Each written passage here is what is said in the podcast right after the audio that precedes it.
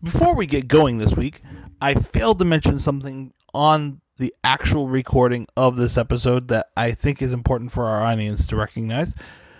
When you buy this disc, and it may only be on certain discs, the band downloaded a copy of Audacity, which is a music editing program, and also downloaded all the different tracks. So the drum track, the percussion track, the guitar, vocal, back vocals, um, all on different tracks. They download the whole song for three different songs. This is one of those songs that you can find that file on the disc if you put it into your computer and it comes up as a DVD in a CD-ROM drive on a computer.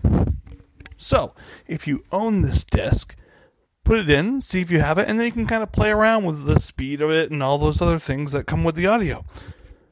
On to the show. Bare naked. Bare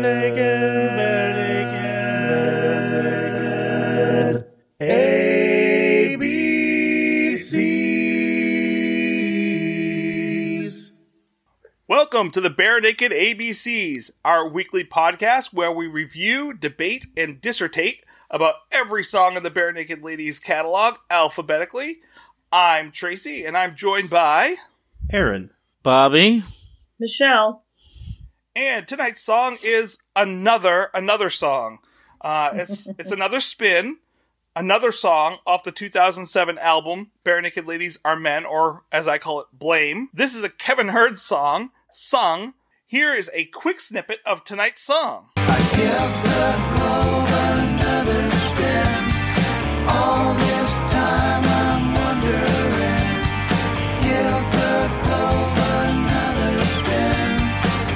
So, Bobby, why don't you tell us what this song is about? What? Me? Yeah, I mixed up the order a little bit tonight. I guess it's about a guy who uh, wonders where she is and spins the globe. and, Are you there? No? Okay, maybe you're there when I spin this globe.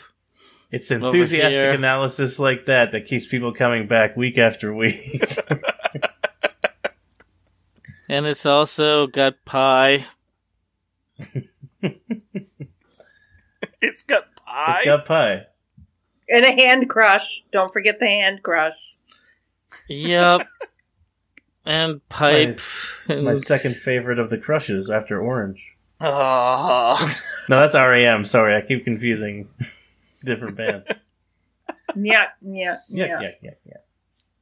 So, Bob, you don't- don't you don't sound particularly enthusiastic about the lyrics here. No, I mean, not really. Am I am I reading you correctly on that? No, I, I, I, I'm not, uh, too enthusiastic about it. You know, it's what it is. Who am I to judge anything? wow, Bobby. Are you okay? You need a milkshake? I'm good. I think Bobby needs a Snickers. You're not yourself, Bobby. Have a Snickers. not a sponsor. Snickers, please contact us. Please call us Snickers. Or just any any of the Mars companies. So, Bobby, I take it that you're not a big fan of of the lyrics of this song, then. I mean, you know, they, they are what they are. wow. I think you could say that about just about any song. that was a very Yoda esque type statement. are what they are, they are. Mm. You, you still there, Bobby? Yeah, no, I guess I just, I don't, I- this is surreal. I don't have a whole lot to say about this, I guess, so, uh, feel free to move along to a different part of the show, I guess. Okay. Aaron, tell us a little bit about Oh, the good. music. All right. Uh, put me on the spot here. No. Uh, it, it is approximately 116 BPM. It's in the key of C, which I'm sure is a joy for Kevin to play in. Uh, being a, a pianist, I would always love to play something in the key of C. Super easy to improvise around. Uh, although he does uh, do some really lovely stuff in the chorus where he steps outside, as we say in jazz, and uh, they go for kind of a key change, and we're using like uh, chords like G sharp, which is of course not tonic to C. Um, we start off with a lovely piano intro, and then there's the verse. There's sort of a pre-chorus, the "I wonder where you've been, will I see you again," It seems like a pretty short segment to maybe call its own segment, but it, uh, I think there's an important distinction because it transitions away from the core, from the verse, pardon me, but the chorus itself shifts into that key change. So I always call that a C section, or a B section rather, with the chorus being a C. So you have verse, pre-chorus, chorus, verse two, pre-chorus, chorus, then the chorus just sort of repeats on the outro. Um, and then we bookend with another lovely piano bit for the outro, creating a nice little symmetry. It's sort of an A, B, C, A, B, C, C, C, piano outro kind of song. Very simple structure, but quite nice. Uh, I really love the keyboards and the vocal harmonies. I think those are the standout bits in this piece. Um, I hear little bits of the Beatles, They Might Be Giants, and maybe just a little Talking Heads in there. Um, uh, maybe influences the, of Kevin. I'm not sure. I would love to talk to him someday and say, what are your influences? I, am definitely hearing some They Might Be Giants, and I, I can't think that's a coincidence. Uh, they might be giants both in instrumentation and construction, although this is a little more slickly produced than their typical fare. And I think you can kind of hear the progression of the band musically in this tune, whether you like it or not. Um, definitely progression towards more slickly produced, more um, more sonically uh, kind of uh, mm, polished. Um, I give the globe another spin. Most certainly reminds me of They Might Be Giants. It makes me think of the song uh, Ana Ng which is uh, about someone who places a gun up to a globe, shoots a bullet where he is, and sees the exit wound of the globe and wonders where maybe their soulmate is in that part in like South Korea or wherever it was. Uh, that sounds like a much more interesting song. Yeah, it is a great song, actually. Uh, not to uh, promote somebody else's music during the BNL podcast, but check out Ana Ng, uh, A N A space N G by They Might Be Giants. Fantastic song. Uh, I like this song. I don't like it as much as Ana Ng, but I do like this song. I thought it was a, a certainly a, a very, very, uh, I think the word we settled on previously was listenable. Very listenable tune. There's nothing about this tune that offends me, as perhaps it does Bobby. I certainly, certainly detect. Uh, I don't, I don't want to speak for the man, but uh, maybe something of contempt in his voice, or maybe he's just tired. I certainly feel uh, nothing negative toward this song. It's certainly not one of my favorites that I've heard thus far, but it's a solid song, and it's uh, I, again, especially uh, really, really adore uh, Kevin's uh, uh, keyboards and the vocal harmonies are quite lovely. So uh, certainly for those alone, I think it's worth a listen. Um, probably won't end up in your in your constant rotation, but I liked it. Michelle, I agree about the um, the chorus. I feel like that's where the song kind of comes to life with the when the harmonies kick in. Mm. Um, up until then, I don't. I I like Kevin's. Kevin has his own sound. Yes, very much sure. So. And it's almost like he's. I mean, he's singing, but it's almost like he's speaking. Like there's no affectation whatsoever in his singing. Um, and he's telling a story. I don't know how I feel about like it almost I don't want to say the rhymes feel forced, but it's sort of or contrived. I don't know. I mean, the, the last one was definitely forced. The the re- reading the lyrics is kind of interesting. You know, like I don't. I brought you a card. I don't know where to send it. I wrote it from the heart. I mm-hmm. don't. I'm not sure how to end it. Like that's kind of poignant. If you're if you're in that spot and you've been in that place where you're kind of pining for somebody who's not in the picture and you have no idea where they are, I'll put it this way: this song is for a very specific niche. Mm-hmm. It's for a very specific crowd of people who have had this specific Ooh, experience. That's a good, very good take on that, Michelle. You know, I didn't even really. I feel like if I listened to this song immediately after watching Lost in Translation, I would love it. Mm. I'd really like it a lot more. It's definitely right. that kind of missed connection bad timing, met your soulmate, but at the wrong point in your life, or maybe, you know, you let it slip by and you wonder where they are. I think not everyone maybe has had a really powerful experience like that, but I think everyone's at least wondered or had some kind of experience like that. So I can tap into that. I think I, I can relate. I feel like, and I don't mean anything against Kevin because I think he's great. His keyboards are amazing. It's almost like the, the, purity or the simplicity of his vocal style almost mm. downplays the lyrics. Like, and not to compare, but I'm, it's not like I want to hear Steven sing this, but if Steven was singing this, yeah. it would be a, it would have a whole nother layer of meaning to it. Whereas Kevin is very pure and straightforward. Um, and you know, and that's great, and I love it.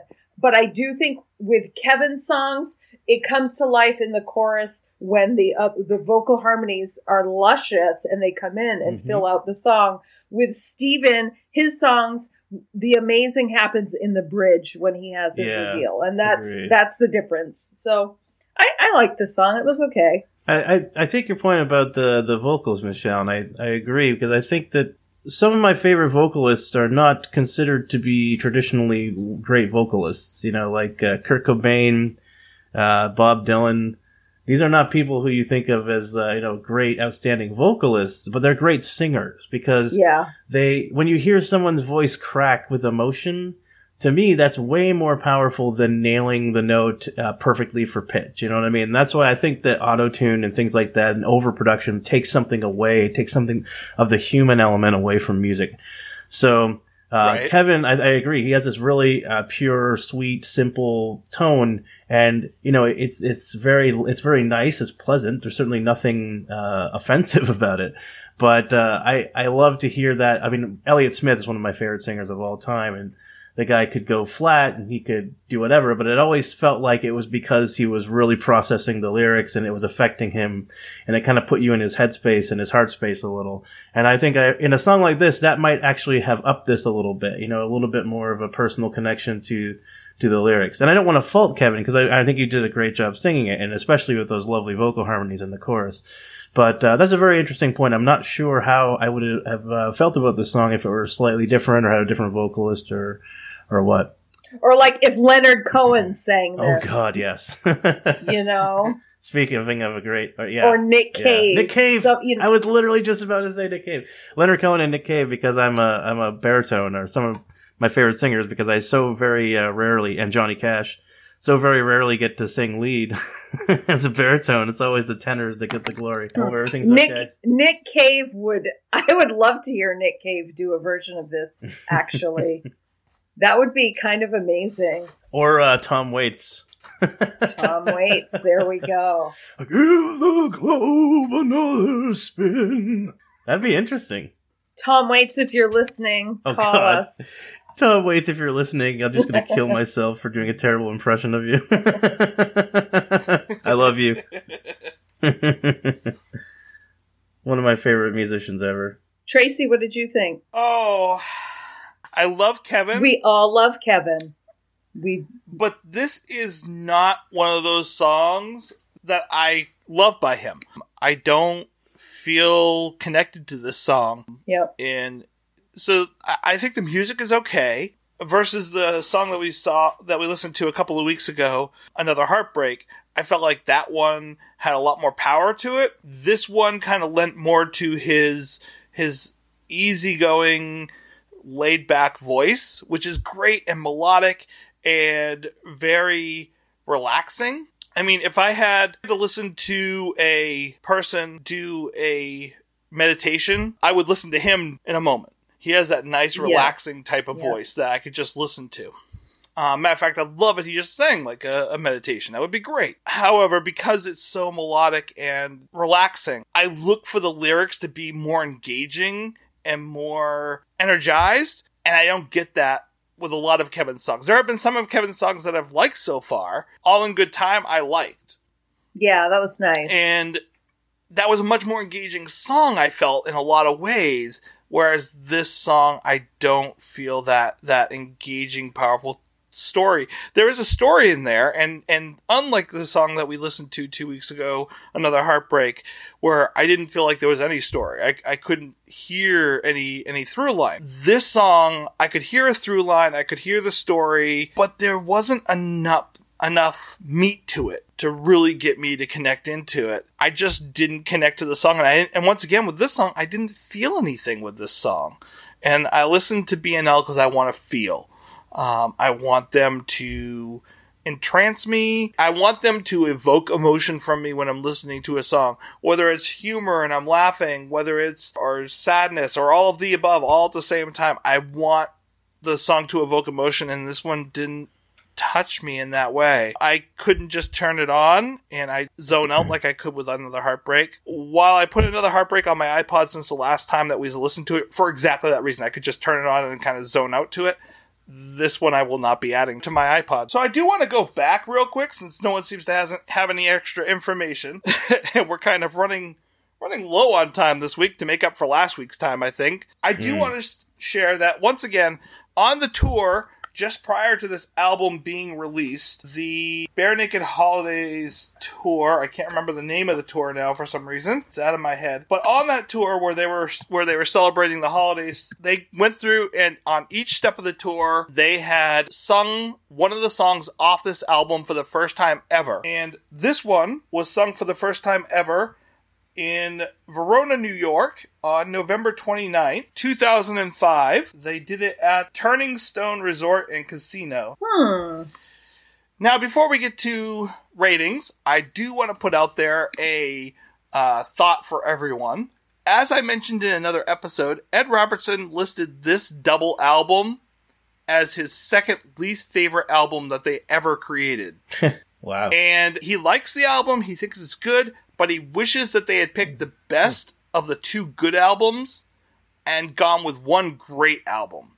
So, with that in mind, I am now preparing our cast, as well as the listeners, that when we reach the final song on this album, I plan on asking each and every one of you, including myself, which 13 songs or 14 songs that you would take off the two albums and make this into one great album. Super album. Yeah. So, keeping that in mind tonight with the songs. Fix it in editing. This one is not making the cut.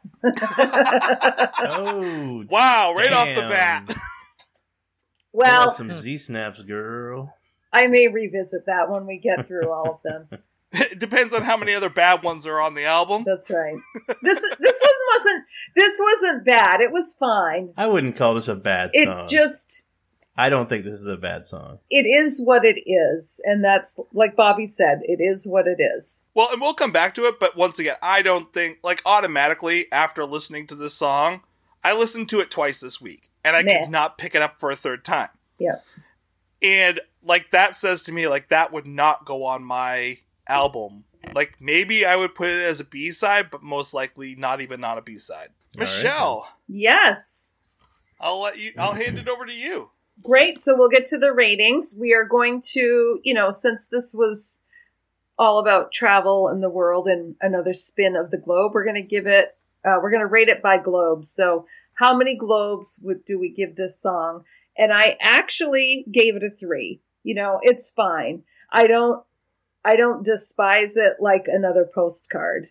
That one just, I cannot abide by that song. But sorry, but this one's fine. You know, it's, it's fine and the harmonies are beautiful in the in the chorus and and that's what really stood out to me so i'm giving it three globes aaron how about you 3.25 globes for me. It is not a standout track, but if I really am being fair, I gave 3.2 uh, Broken Hearts Yeah. to another heartbreak. And uh, honestly, that song kind of sounds like a coffee commercial. so I, I like this one a little better. I'm giving it a go. 3.25. tracy So I'm going to be the hater again this week. Yeah. Uh-oh. Um, Michelle, can you read back to me what I gave another heartbreak? you gave another heartbreak 2.75 broken hearts I like this song less than another heartbreak. Ooh. Ooh. I have to give this song 2.5 for that 2.5. reason alone. excellent okay bobby how many globes I No, I was actually gonna give it a two point five as well. Yes, I'm not the only hater. and is that the score you're going to stick with bobby Yes. it almost sounded like you were going to change your mind that's why i asked Oh. Yeah. I thought you were you were pulling a Shyamalan twist on us. okay Guys, I am loving it. Five globes. So uh, the total globes for this song is 11.25. It is not our bottom song, but it is our just above yes, another just above another postcard. So it's our third from the bottom. Wow. yeah. Hmm. Appearances.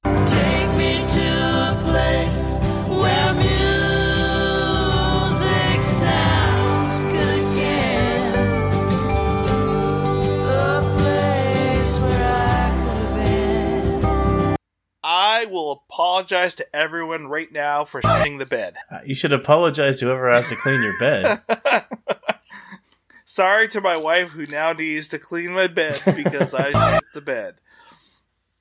So I did get an appearance, but I do not have a website link for it. Um, I searched high and low and was not able to find it. I was not able to download the song, so I've not been able to hear them. So if, when we get to it in a moment here, you, any of you out there in listener land do have copies of these songs, I would love for you to send them to us at barenakedabcs at gmail.com. Uh, that would be wonderful. Or if you need to know where to send a, a physical tape of or physical tape. Wow, I just showed my age. A physical copy of this. Then Send us your 45s or reel to reels.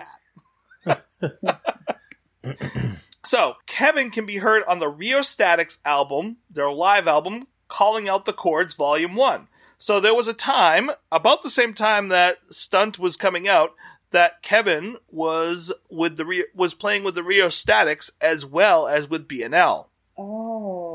And when he can be heard on the album Calling Out the Chords Volume 1 because they did a live album at that time, he can be heard on the songs mm. I Am Drumstein, Boxcar Song, and Kevin's Waltz and Wiener and Beans. It was only released in a digital format though. So once again, if you have a copy, please send it. There are no actual physical copies of this album that was put out there. It's a collection of live material recorded by uh, in 2004 at the legendary Horseshoe Tavern, which we'll get to in the future once again with BNL. It's a very legendary tavern for them in Toronto, Ontario, during their Rio's Fall National Concert Series. The Rheostatics are essential to BNL once again for a number of reasons that we will get to in the future when we discuss the history. But at present, let's talk about the later past. We'll talk about how BNL actually appeared on the Rheostatics' second album in the future. But the Rheostatics are famous because they're a longtime band. They actually started, they were formed in 1978, and the band's early sound was more of an R&B and funk orientated type sound that kind of changed to a more famous kind of music that they did later on. Early on, they had a large horn section known as the Trans Canadian Soul Patrol. One of its later members was Michael Phillip Wojewoda, which you may remember from two weeks ago, as producing the a number of albums for BNL. The band broke up twice. Once they broke up in the late 80s and then reformed again in the 90s to release their first ever studio album in 1991. And then they broke up again in 2007. They've had several reunion tours and or reunion shows and in 2016 they did a reforming show in December. So not sure because Kevin actually played on or most of these reforming and reunion shows. So it's hard to tell whether or not he's going to, as they reform, join in with them. So he's he's done a lot of the new shows and been on a lot of their albums and actually wrote some of the songs for their albums, one of which is called Chemical Valley. So it will be interesting to see whether he joins them again as they reform. But unfortunately, once again, I don't have any actual connections to drive people to, so I would recommend people just go back and listen to the Rheostatics and we'll get into into the into Whale Song later on in a future episode. All right. Personally, I didn't like this song. Now, if I had a vinyl record of it, I would not give it another spin.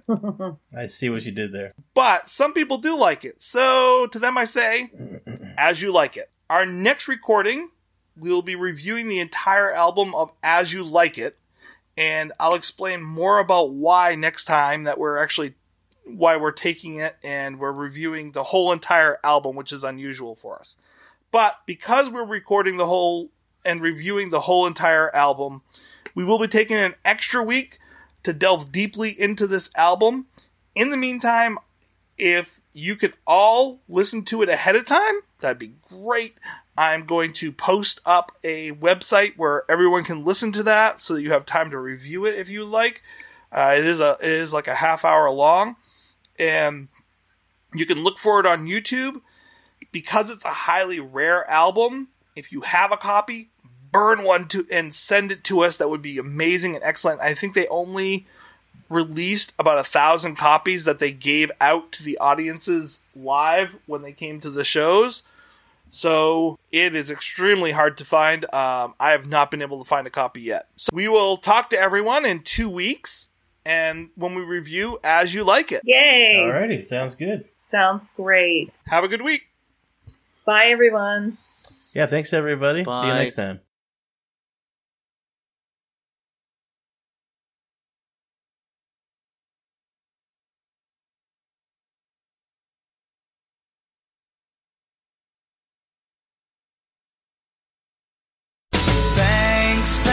Was fun. Don't forget, no regrets, except maybe one. So there's an odd outtake tonight that happened during the recording of today's show. Uh, as you'll hear, three of us heard this really odd noise, which doesn't show up on any of the recordings somehow. We have no idea what happened or how it happened. But somehow there was a noise Engage. that was wow. What was extremely that? odd. Bobby, are you okay? and we all reacted to it except for Bobby, Bobby? What? who didn't hear the noise either. so are you okay? Are and it's you not on okay? any of the recordings. What? So- I don't know what you're talking about. Oh well, it sounded like maybe it wasn't you. It, It sounds was like some you're kind of being noise. attacked by the snow creature from Empire Strikes Back. Oh, I, I figured it was like some kind of alien coming down from space and snatching him.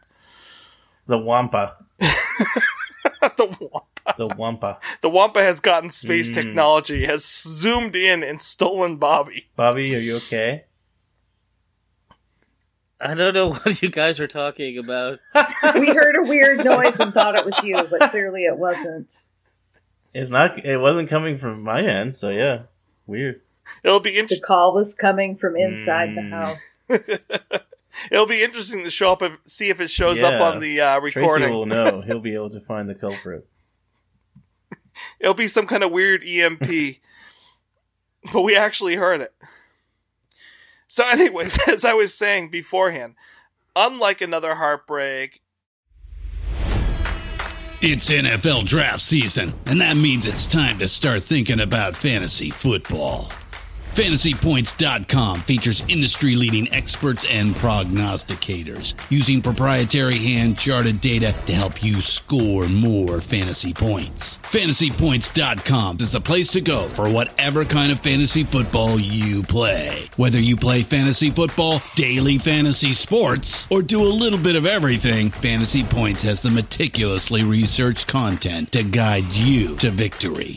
And why wait for the fall? Fantasy Points also covers the new spring football league, the UFL. Join the guru, John Hansen, Scott Barrett, Joe Dolan, and other massive names in the fantasy football universe with an exclusive offer. Use code Pantheon for 15% off any fantasy points package, including the all in package, with access to every article, tool, and data nugget that Fantasy Points has to offer. That's fantasypoints.com and code Pantheon for 15% off at Fantasy Points. Fantasypoints.com, code Pantheon. Score more fantasy points.